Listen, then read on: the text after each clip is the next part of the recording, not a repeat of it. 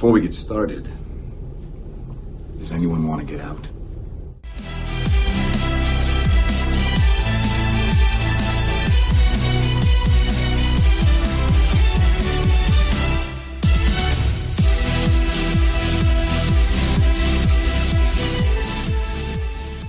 Welcome, Marvel fans, to episode five of Marvelcast, a Marvel Cinematic Universe podcast by fans and for fans. Each week, we will discuss the latest news regarding the MCU, followed by a review and discussion of the latest released content in this ever expanding multiverse. Our audience is a key component to our show, and we'll wrap up each week by answering your Marvel related questions. I'm your host, Steven, and I'm joined with my co host, JG.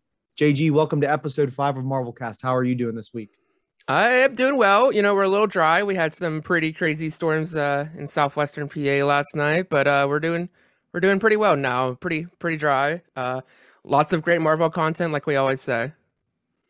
Yeah, absolutely. I know we might be coming at you a day later than usual, just because some of our power was a little bit uh, hit or miss yesterday. So I'm glad that we're able to come together today and record our next episode as we're going to be talking about some news today about what's happening with the Marvel Cinematic Universe.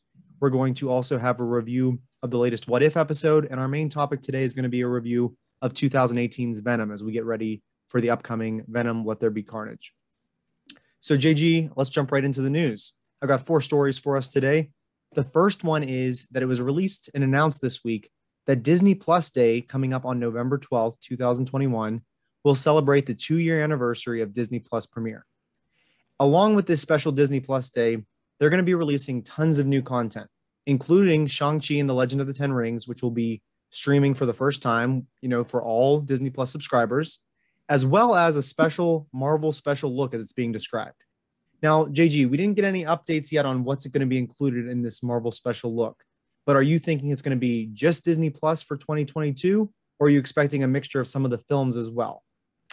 See, it's very hard to tell because, you know, the two crossover now very a lot because like you know you can look back at the investor day there was announcements for disney plus stuff and then they also talked about like theatrical. So i can imagine there might be a little bit of sprinkle. I think it's going to be basically looking ahead to 2022 you know the films that are going to be coming up. Uh, i think we could get our first teaser look at uh captain or miss marvel and uh, maybe some of the early films we get a good solid first look as well. I don't think it's going to be anything too crazy but uh, Marvel always does surprise us. Are you thinking more in the range of 10 minutes or half hour? Like how long, how much content do, do they want to give out this early in advance? Uh, I mean, there's there's a good bit that they could talk about. I would uh, I would err probably on the side of maybe 15 to 20 minutes at most. Um, if they're feeling very generous, probably nothing more than a half hour. Well, either way, I'm looking forward to hopefully getting some first looks, some reveals, maybe some teases at things that haven't even been announced yet for even further down the pipeline. Um, it's hard to believe it's already been two years. I remember when Disney Plus first released with The Mandalorian was their big tentpole, and they didn't even have any Marvel content yet for almost the first year at all. And so now it's been nonstop in 2021, and it's just so exciting to see where we're going to be going. Are you also looking forward to being able to watch Shang-Chi anytime, anywhere with Disney Plus now? Oh heck yes! I, have already been wanting to do it. I just haven't been able to make it out to the theater, and having it at home is going to be it's gonna be wonderful. And plus, getting it to show it with friends and family. You know, those who maybe are not so comfortable going out yet, and just being able to take this film and being able just to experience it with other people. It's it's one of those films that you want to share it and you want to experience it with other people because it's that good and it has such a important theme and story. And so, yeah, I'm very much excited for that and i'm personally someone who likes to collect my you know digital or excuse me my physical media with my mm. blu-rays. And i have you know the first infinity saga set of all the movies like that i got them as they came out. And i have to admit i did not buy black widow this week. And part of that reason was i did buy it on the disney premier access. Um so i couldn't really justify spending another 25 30 dollars on a blu-ray or 4k so in my head as of right now i think i got my infinity saga on the on the stand here and then I might just be waiting for everything to release on Disney Plus. And I think just knowing that it's always going to be there, just you know, in one spot where you can stream it, you can download it. I think that's even more exciting. So once again, that's Disney Plus Day coming up in a few weeks, November 12th. 2021 is going to be having out Shang-Chi as well as a Marvel special look. The second story for today, um, Seth Green, who is an actor comedian who plays Howard the Duck in Guardians of the Galaxy Volume One and Two. He had an interview this week where he was talking about and being asked about Guardians of the Galaxy Volume Three, which I believe is now currently in production. And his quote said, "I don't know if Howard's a part of it. I haven't heard anything about that. The only thing I know is that it's a girl's story. It's a, the sister story. That it's Gamora and Nebula's story." So I don't know if it's a prequel or if it comes off in the new timeline that's splintered post the time heist. Honestly, I don't know anything about it. I wouldn't be hurt if Howard's not a central character to the sister's story. JG, you hear this quote. We don't know if Howard's going to be in it. That's someone that could always pop up in last minute to film some lines or record some lines. The big takeaway, though, is that it sounds like Guardians of the Galaxy Volume 3 will have a heavy emphasis on Gamora and Nebula. Talk to me when you hear this. What does that do for you? What does that make you think about? It excites me because there is always so much story between these two characters and their relationship. They set it up so well in Guardians uh, One, you know, a little bit more in Guardians Two, but even I think specifically more, you know, you see a lot of it in the emotional stakes come to head in uh, Infinity or yeah, Endgame, Endgame, and uh, seeing some of the conversations that the two have it, it really does make me want to have more like see more of their story and we're actually going to get to see that you know maybe if we see more of a prequel maybe some flashbacks and such it's going to be exciting and especially those the actresses they are uh, they are so good in their roles and you know i'm here for it. I, I i do like you know a shift because i think what's going to be interesting is that we're going to be getting thor uh love and thunder and i do think that we're going to see a lot of guardians content characters in that story as well. So even if Guardians 3 is maybe focusing a little bit more on the sisters, you know, the other Guardians are there because it's Guardians 3. Maybe it focuses more on the story and maybe more of maybe Chris Pratt, his character and his story ends up more maybe in Thor Love and Thunder. Yeah, I think that's a good way to look at it. Maybe we're going to kind of rotate the roster a little bit. From what we're hearing, this is going to be the end of the Guardians of the Galaxy as we know them. This could also potentially be James Gunn's last film with Marvel for the time being. It sounds like he wants to do a proper send off. And you know what I found most interesting was, you know, this is not the Gamora that we've known for the past couple of films. This is the Gamora from the alternate timeline from Endgame. So when we think back to like the first time we met the sisters in Guardians of the Galaxy Part One, you know, Gamora was the one that was kind of making amends and getting away from her father. And Nebula was the one that was still loyal to Ronan the Accuser and to Thanos. And now here we are, we're heading into this new era, this phase four. Nebula has kind of come full circle, redeemed herself. And now it's Gamora, who this version of Gamora was the one that was loyal to her dad, who had not gone through meeting the Guardians. So it's going to be almost like a, you know, Freaky Friday reversal switch here almost. And so I'm excited to see, you know, how Nebula might be the one that brings her sister back, just like how Gamora the Gamora we knew in the prime timeline brought her sister back. Um, I think great idea to kind of show the case the family element again. That's what these movies do so well. Any other thoughts on seeing more of these sisters in the future? Yeah, it's actually interesting that you bring that up because I actually just thought like in that point, like we weren't really thinking much about it, but like that from my knowledge, I'm trying to think but go back now. I think that's those are our first variants. Like who knows how that could even possibly play. And I know the TVA technically doesn't Oh, I guess it does exist. It's just in its own, you know, it's being now controlled by uh Kang right now. But I think that's I don't know if that could because like you know we were messing with time, the timeline and reality and such, and like that could play a factor too, and to some degree because you know we weren't thinking about it when, the, when this movie was happening. We are just like, oh, it's another universe, it's another timeline, it's another you know version. But now we with the context of Loki, that could have some repercussions that we don't know about. I love that idea. I had not considered that, but yeah, of course, after seeing Loki, you know, the different versions, the different timelines that came together in Endgame, for sure, they're different variants. And I can't wait to see where these sisters pop up and how they're going to deal with that. And could, I mean, remember at the end of Endgame, while every other hero was there mourning Tony Stark, Gamora was nowhere to be found. And it ended with um, Star Lord and Thor back on the ship, and he was looking, Star Lord was looking at trying to find her. And you know, even though that's not his Gamora, he wants her back. And I'd love for hopefully these Guardians get a happy ending. I'm sure not everyone's going to survive this, but I would love for at least Peter Quill and Gamora maybe getting her memory back and from this variant. um, I'd love to see a happy ending for at least some of these characters. And speaking of variants, that kind of that's going to segue into our next story here.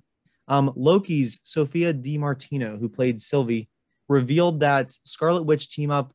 Um, there's hopes that she has that a Scarlet Witch team up could come possibly in Doctor Strange 2 between Sylvie and Scarlet Witch. She said in a quote, People seem to want to see her with Wanda, referring to Sylvie. And I think that would be pretty cool as well. Sylvie and Wanda could go either way. I hear this quote. I'm excited because I think Sylvie really stole this, um, stole the scenes that she was in in Loki. She became this, you know, female variant of Loki that really kind of was on an equal playing field with Tom Hiddleston's. We saw how powerful Wanda was at the end of WandaVision. Um, JG, you hear about this idea, this rumor, this fan speculation. Would you like to see the female Loki Sylvie team up with the Scarlet Witch? It's so fascinating because I never even once, you know, thought about this idea, this concept, but hearing about it, it's like, oh, heck yeah. It's like these are two very strong, uh, female characters and strong actresses. And I think there'd be so much chemistry. Like there is so much wit to both of them that they could really play off each other really well and have some unique scenes. There could also be some conflict as well because I think some of their beliefs are could be a little bit different because especially where we saw Sylvie last, like she did some very drastic actions right at the end when you know she kills a huge shall remain or he remains and so I think there's a lot of potential there for them to do it, and I think specifically, just I think the actresses would just have so much uh, great chemistry between the two of them. For sure, they would, and just like you said, where we left Sylvie last, like I mean, when you think about it, we wouldn't even be having Doctor Strange two, we wouldn't be having Spider Man No Way Home, we wouldn't be having What If if it wasn't for the decision that Sylvie made to kill He That Remains. So she needs to be a key player going forward because it was her decision that broke open this multiverse and everything that's about to come out of it. I do think both fem- both of these female actresses would do a fantastic job together. I do wonder though if she was going to be in Doctor Strange uh, Multiverse of Madness if she's playing coy because I think they're probably already wrapping up filming if they're not already done. I think they're done. Yeah, so she's either playing coy or I, I don't know. I have a feeling they're going to save her maybe for Loki season two, which we know is announced as well at this point. We've got one last piece of news for you here today. Um, the fact that Spider Man 3, No Way Home, of course, coming out in just a few months. And one of the things that the cast and crew received were, you know, all, they always receive different gifts at the end of production. And one of the gifts that they received this year was a hat that said Spider Man No Way Home, cast and crew. I don't know the exact wording on it, and there was a post on social media this week with Venom's Tom Hardy, who um, was also spotted wearing one of these hats, this production gift. The image was quickly deleted, but of course, people were able to screenshot it. JG, we know that Venom 2 is coming out next week. We know that it has some mind blowing post credit scene that neither of you and I have heard the details of, we don't want to be spoiled on. But we hear that it's going to be mind blowing, huge, epic post credit scene. Then we see Tom Hardy wearing a Venom hat how much money are you betting that Venom Tom Hardy might make an appearance in Spider-Man No Way Home? Uh, I get chills. Like I literally get chills thinking about it. Like my hair is standing up on my arm right now. Like just thinking about that, especially now I haven't seen it, which we'll talk about um later in this episode. But I just ah that is what you want. That is like you know, whenever these this when Marvel is able to take these movies and like when you think that they're not gonna connect and you think there's no way they're going to do it. There's they can't do that. And there's just now this ever so slight hope that this is possible. And heck, even now with everything that happened as Loki, it's even more possible. But just even just you know, from a business side of things, from a you know everything involved, like just the fact that now this can happen, and that these actors, these studios, these can cross it is so freaking exciting and so cool and it opens so many possibilities. It really does and i'm glad if it this is something that is happening. They're still playing it close to the chest. We haven't seen anything official. We don't know the details yet but it's that idea that it this could happen. Let's think about it. In spider-man no way home trailer they showed five villains. When we think about spider-man we think of the number six sinister six not five. So maybe they're holding something back. You know we've only had one spider-man no way home trailer and, you know, the fact that Spider Man No Way Home is currently still being slated for release in December, the fact that Venom moved up its release date to early October to kind of give again two Sony films only two months apart. And there were a lot of rumors that Venom was going to get pushed to 2022, and Sony never commented, and they kept the date. And I do wonder if part of the reason they kept the date is because something happens in Venom 2 that you need to that you do need to see before you see Spider-Man No Way Home. If there's going to be some type of crossover or tease somewhere in Venom, Let There Be Carnage, you know, that would then let the movie come out for a week or two. Time for another trailer. Then we here we are at the end of October. Perfect time for a second trailer where maybe you do reveal the sixth member of the Sinister Six. Um, if he's in it, I don't expect him to have a huge role, but even a small role would give him a chance for a future encounter with Tom Holland's Peter Parker. What Oh. else? What do you what else do you think here? Oh, definitely. I, I think it's becoming more and more clear what could possibly be this secret post credit scene that is like apparently like breaking everyone's minds. Like You on know- the level of the end game battle is basically how people reacted according Yes. to reports. which is crazy. Like, you know, that is like one of the probably one of the top three cinematic moments. You know, like you could argue so many, you know, with uh, Luke and Empire and all that, but it's just it's so crazy that a scene and like post post mid credit scenes are usually no longer than like three minutes, and a lot of times they're under a minute. So the fact that it's getting this crazy, which I think it's going to be just. I, I- I don't think it's him going to be interacting with Spider-Man. I don't think it's going to be anything like too crazy, but it's enough to be like, hey, this is happening. Like maybe it's him getting pulled out of his uh his timeline into ours, and he like sees Doc Ock.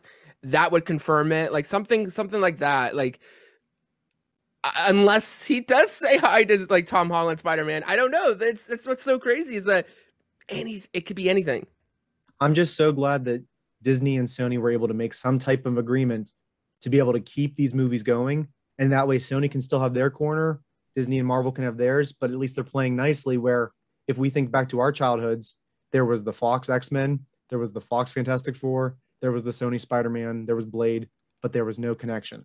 And we are so fortunate now because this is why we get invested and we wanted to run this podcast was because we love talking about the connections.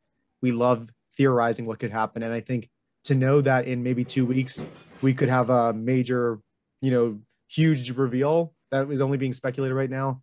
Let's. I just can't wait to find out what happens next. Um, though One seeing week? this news, yeah, just a week now. Oh, two, two weeks, one week. Um, it's actually yeah next week on next Friday, That's crazy. out. And I'm going to be there Thursday night because I do not want to get spoiled. Same. But um, so when you saw this news this week, and I remember I sent you the message. It was right before you watched Venom, and you responded to me saying, "This makes me even more excited to watch Venom." So we'll talk about that in a few minutes. Um, are you ready to move on to our Yeah. and only review this week? Really? Let's talk about right. it. All right. We had one episode of What If. We only have two more left. This week's episode, episode seven of nine, was called What If Thor Were an Only Child? JG, did you have as much fun as I did watching Thor partying it up in Las Vegas and all around the world? This episode, it was so hard because you know, uh, the second episode was really, really good, and then the Doctor Strange one was really, really good, and those were going back and forth between my favorites. I, I, I think this might be my favorite right now, which is very strange. No pun intended.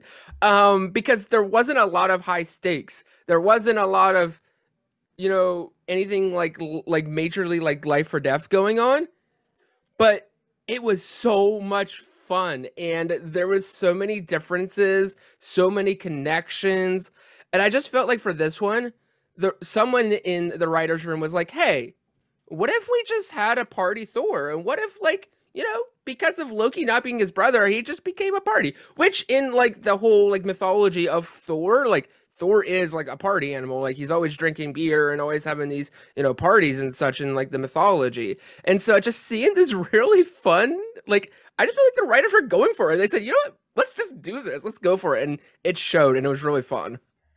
I don't think I've laughed as much or had a smile on my face as much through that episode. Like it definitely was not, it wasn't my favorite episode. It wasn't as serious and maybe as important well, until the end, of course, which we'll talk about. But it set up so much interesting information that it was just a fun journey. It felt like the hangover movies. It Mm. felt like we were seeing so many different um, you know, cameos of characters that I think What If has done so well, but even better here. Um, going back to Howard the Duck and Seth Green from earlier in our conversation. Um, my one question for you too: Do you think if this would have been like this almost felt like a Taika Waititi directed like what if you would have directed Thor 1 almost with that humor. But basically because Nick Fury gets taken out of the game so early, would we have seen um if this would have been like actual events that happened in our timeline and Nick Fury wasn't out of the events, would he have called Captain Marvel? Because I think, you know, he didn't call Captain Marvel for the Chitauri invasion, but Maria Hill was now the acting director. She had to make that call. Would Nick would our of Nick Fury have done that if he was in that still alive at this point? I, I I don't think so. I think I think that's the implication. The fact that she does do it is is the meaning that that Nick wouldn't have. And I think you know bringing that in that surprised me. I was not expecting that, and, and that's what I mean. It's like I just feel like the writers were like, you know what, let's just go for it. Like, does it make one hundred percent sense? Would this actually happen? I don't know, but it was fun. It was great. It was memorable. Yeah. Did you have a favorite joke or a favorite uh, scene that stood out to you? Oh, 100%. It was every scene that, and this shouldn't be a surprise. Uh, it was every scene with Howard the Duck and Darcy, like completely out of left field. Just what? I mean, and like playing off the joke of getting married in Vegas, and of all characters, Darcy and Howard the Duck, like I I'm so appreciative for the show for the fact that we're getting more Howard the Duck, and I hope that means very well for that character because it's just a it's a duck. it's a duck. I um over the summer I started re- watching some of the non MCU films I've mentioned to you before, and the first one I think you know that was released was Howard the Duck, which was produced by Lucasfilm and George Lucas, and you know in that one he you know he typically in the comics I guess and in that movie he has a female um, human as a love interest. And so mm. Darcy played that role very well. I love Darcy from WandaVision, of course, and of course with her roles in the first two Thor films. Um, yeah, I think I just like I said, I, that's one I would go back to and watch just for the humor. And I think Chris Hemsworth had a fun time voicing and playing that silly side of him. What about the one thing that I wasn't expecting to even see, Frost Giant Loki, when he popped up? I thought, and their relationship, I expected it to be bad. Like it almost they teased it as being a very te- um, very stressful relationship between the two of them, but they have a friendship vibe, and you know, just the whole idea that imagine Thor, which we always thought he he gave Loki a hard other way around. Loki gave Thor such a hard time growing up, but it turned Thor into the character that we know he needed to be. And so the fact that Thor as an only child could get away with everything and be that spoiled brat, he's now this causing all this destruction from every planet to planet. I just wow, I, that's one I would definitely go back and rewatch just for the fun of it.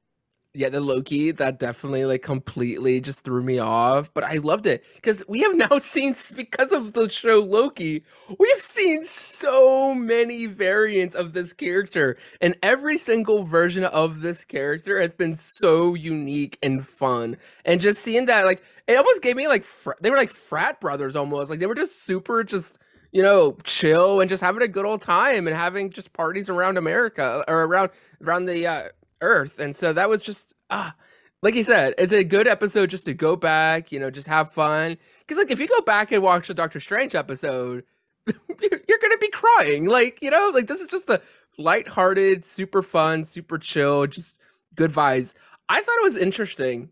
One thing that really caught me off guard was the response to Odin's death like that was did he die or did he take the? I mean, is the Odin sleep death permanently or is it a temporary thing? Because Frigga was like, "I'm peace out. I'm going to see my sisters." Yeah, I don't know the full, so maybe it is just an, a long nap. I, I really don't know, but they were they were just okay. Bye. Yeah, they weren't too fazed because I think anytime you know we picture you know in our current culture, if you lose someone close to you like that, you're not going to be out having a party or just piecing out like you said. So that did take me off guard a little bit. You're right. Except, um, I, except the thing is like he, because doesn't she say that like you're now like the king or you're now like the leader or whatever, or like you now have to like learn and such, and that's why he's supposed to be taking his classes and studying. So I guess it it is death in a way, but I guess it's like a peaceful type thing. But it still, it just caught me off guard because like even in the movies there was like quite a response, and so I'm not saying it was bad. It just very shocked me. Well, I think they're still playing along those lines of you know Party Thor, who's maybe not as connected, maybe not to his family, yeah. to his role as leader here. I would have liked to have seen a little bit more of Lady Sif and the Warriors Three because you know how quickly they were killed off the Warriors Three in Ragnarok, and I know Lady Sif is I guess coming back for Thor: Love and Thunder, so hopefully we'll see more of them in future episodes. I just I you know when the what if started, I knew I was going to like it because I seem to like everything everything Marvel puts out, but I didn't realize how much I would love this show and like just because I know it's going to tie in eventually, it's going to make. But even if it doesn't, this episode could be standalone and just a fun romp here with Thor having a good time. Let's talk about the ending though, because it seems like most of these are standalone for the most part, but they typically have some type of ending scene that makes it seem like they are going to connect. And especially what it ends with is something that has been teased that's going to hopefully play off into the season finale, maybe in two weeks. So it looks like this army of Ultrons comes down and through a portal or whatever. And the one that's leading them is a version of Ultron with vision inside of it. And it looks like all six Infinity Stones. You saw that you have that you know cliffhanger ending is that going to be tied up soon or are they leaving us hanging what what was your first thought when you saw vision evil vision tied in with ultron I was so shook. And I think what really like really like made me like gasp was, you know, the watcher saying, "Oh, and they live happily ever after." And he's like, "Wait, what's happening?" And I was like, excuse me?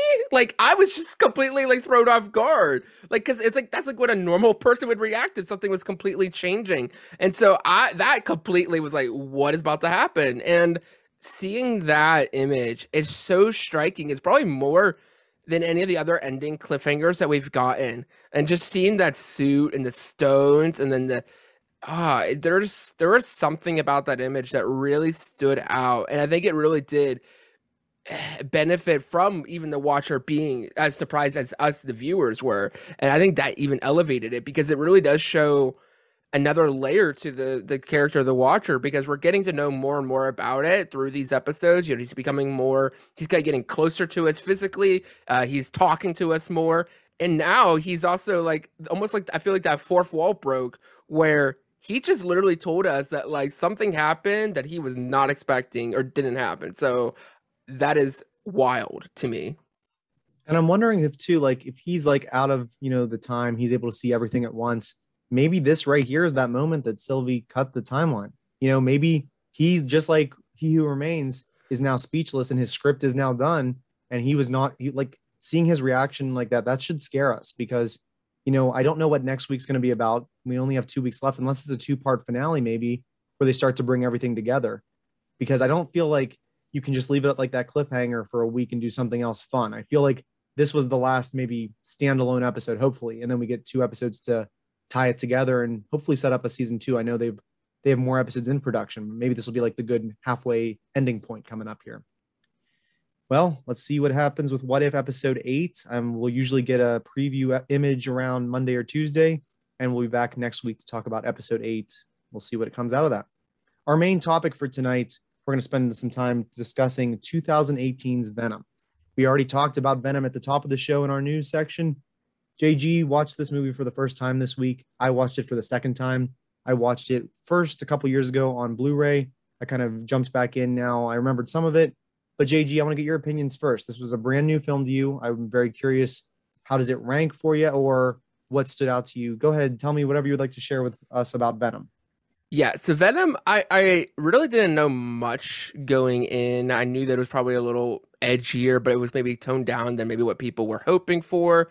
Uh, but still, definitely, you know, out there than most Marvel films. Uh, I knew that it had really great uh, cast and, you know, Tom Hardy and just everyone that was involved. That overall, it was really well received by the fans. And even though it might not have be quote unquote critically acclaimed, it was definitely acclaimed by the fans. And so I was very much looking into this and very excited. You know, a lot of my close friends and even you yourself, Stephen, you guys had hyped this up uh, for me. And so I was, you know, looking in for it. And like, and like we said, like the news of what's happening with Venom 2, I think elevated my excitement and probably also like raised my expectations for this film probably higher than it should be. However, it did pay off, and I love Venom. Uh, Venom, Venom's a unique film where I think it was mainly done to just introduce the character, and it really didn't do much more than that. Which I guess is what a origin story is to do: is to introduce you to the character. Uh, but I do, I, I, loved it. It was so funny in moments that I wasn't expecting it. Uh, I think the character Venom, himself is probably in my top 10 actually of Marvel characters right now.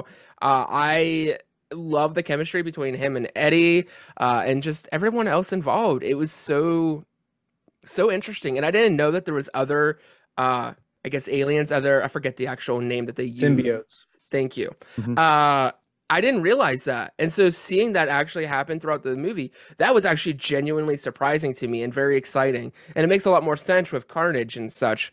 And so overall, you know, if I had to rate it a good solid 8 out of 10, like I dug this movie. It's definitely one that I can rewatch over and over.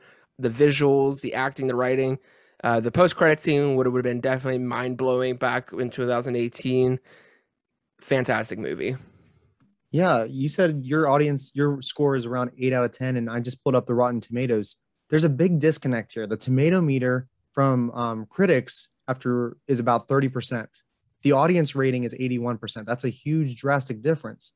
And, you know, I'm glad that you did enjoy it as much as you did because I think, like you said, you hit the nail on the head. This was a film designed really to introduce Venom. It was designed by Sony to kind of maybe kickstart their own cinematic universe to try to compete, maybe.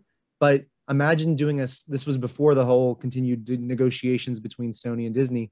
So you're trying to make a Spider-Man universe without Spider-Man, because I guess from the comics, you know, the Venom symbiote comes back to Earth and it attaches to Peter Parker because that's how Venom looks so much like a spider, looks a black uh, Spider-Man with the costume there, and so this one obviously does not have the Spider-Man symbol on his chest, but who knows? Maybe at some point, whenever they you know come into contact which Andy Serkis the director said they will at some point maybe we will see that you know more comic like uh, appearance maybe for venom 3 or whenever that might happen.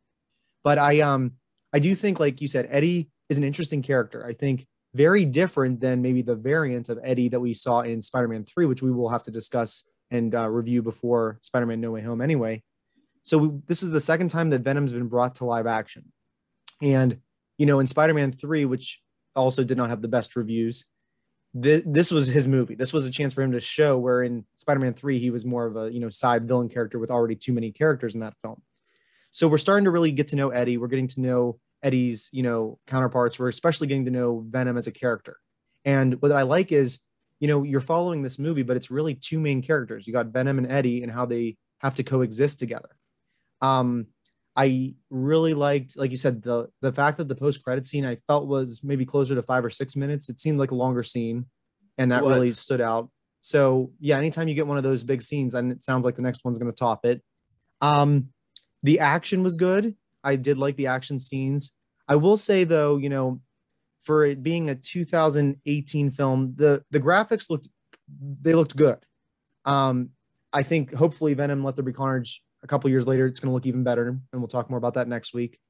But um, like some of the fight scenes, as cool as they looked, of course, very CGI, very um, kind of hard to tell because Riot, who's the the villain symbiote who's making the plans here, he looks similar to Venom, and so when they're fighting together, they blend together, and you really can't tell where one begins and the other. I mean, maybe that's part of the fight as well.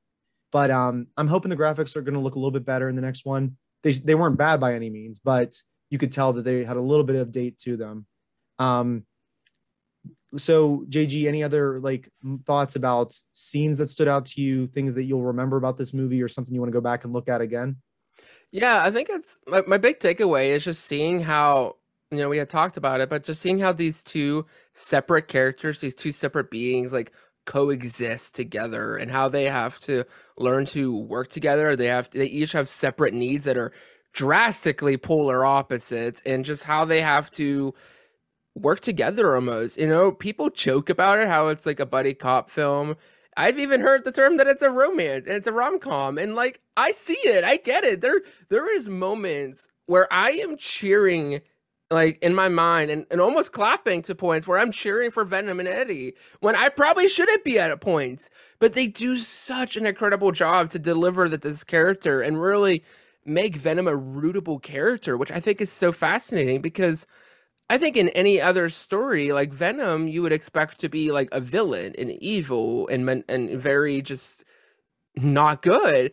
But in this, you're able to peel back the layers and you're really able to see the depth to the character and I think it adds so much more to it. Instead of just making Venom just evil and just wicked and all this stuff, we you make us care. You make us actually like worry for the character. There was times where I was like, "Oh my gosh, Venom, no, please." Please live. And so, if you can get me to care for that character or you get anyone to care for that character, I think that's a big deal. And to see how that how that progresses moving forward because Venom technically is a villain and can still be a villain and be could do majorly bad things, especially against you know Tom Holland's Peter or even the other Peters. And so it'd be really curious to see what they shown us so far, what they will show us with Carnage, and what's to come. Do you think they made the right decision in making it PG 13, or would the movie have benefited from going with an R rating, being able to show a little bit more gore? I mean, he did do some damage to some people. So would you like to have seen him take that next step, or were you happy with the PG 13 rating? Uh, it didn't it didn't faze me at all. So like I'm not really super connected. Obviously, haven't read the comics. Barely remember Spider-Man three. Uh, so the rating and like going the next level, it really doesn't do much for me. I think they, for me personally, I think they they showed the violence enough that I got it, and I think it was there. We could see it. My whole thing when it comes to ratings and like an R rating is that I get the desire for it in some circumstances. However, if it's going to prevent audiences, certain audiences members from wanting to watch it, then I feel that you should maybe tone it down. And I get that that's up to the director and the writer, and that is the story that they're wanting to tell. Deadpool is a great example for that. And I think it works really well for Deadpool. But if you don't have to, because I think sometimes movies in general will do an R rating just to do it. And I think that that could be obnoxious. And so I think they found the balance for this. And I think from what we're hearing for Let There Be Carnage, I think they're going to push that line. And I think it's going to, you know, if people were thinking that this wasn't edgy enough, I think Carnage is going to push that from what we're hearing.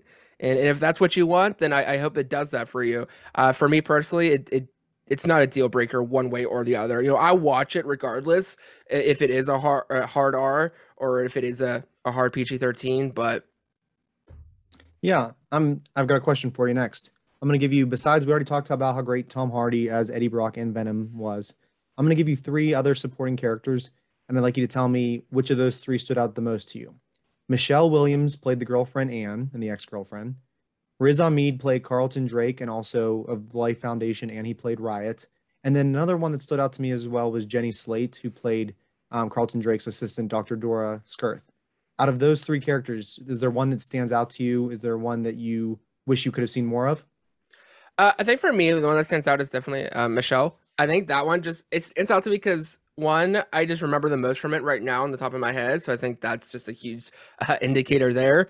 But also, uh, they released posters this week for Venom Let There Be Carnage, and seeing her poster and seeing um the uh, I don't know what the proper term is, Lady Venom, Miss Venom, I don't know, mm-hmm. the mm-hmm. female mm-hmm. Venom, uh, seeing that being teased again, I want that. That was probably the most shocking thing to me, besides seeing that there was others, was actually seeing her version. I was like, oh, oh, so I want more of that. I think that's interesting to me because that's a character you would not expect, and so I want more of that. Yeah, that was a character that surprised me as well. Um, the one thing that kind of scared me a little, not scared, but it was a little freaky, you know, whenever the riot symbiote was making its way to America and like it would take over like the the woman in the market and then it took over the child in the airport. Like that was kind of freaky how they were being almost possessed and taken over there. Um, what about um, the Stan Lee cameo at the end? I, were you expecting that in this movie, or did that catch you off guard at the end? It definitely caught me off guard, especially because right now I'm just so used to, unfortunately, him not being right now and, and being able to do these cameos anymore. And so it didn't dawn on me that like this would be a thing. And so whenever I saw that, I was like, oh, I was like, oh my gosh! I, I literally, I literally let out audibly watching by myself. I was like, it's Stan Lee. Like I was shocked. yeah, I was too. I, I mean, I kind of forgot when he popped up there at the end, even though I haven't seen it in a couple years. And I was glad to have one more chance with him. And you know, he makes that little jab at him. You know, having two personalities there, having both of them. Um, you know, while the movie was good, let's say in a couple years down the line, this franchise continues with whether it be Venom 3 or, you know, a popping up in other Sony films. Um, do you think having a Spider-Man in some of these films like Venom and Morbius, or at least connected there, is that going to make these movies mean more because they might have a more of a connection or you know we have that thing we can relate to? Because again in, in, the comics i guess spider-man and venom have that you know batman joker almost relationship. So by adding spider-man after we get the origin story part one and part two are you ready to see more venom with a spider-man? Yeah i think if, if you're if you're giving so many films like we're, we're have two I think you could even push it and get a third. I don't think that with what's shaping up, I don't think that's what's going to happen.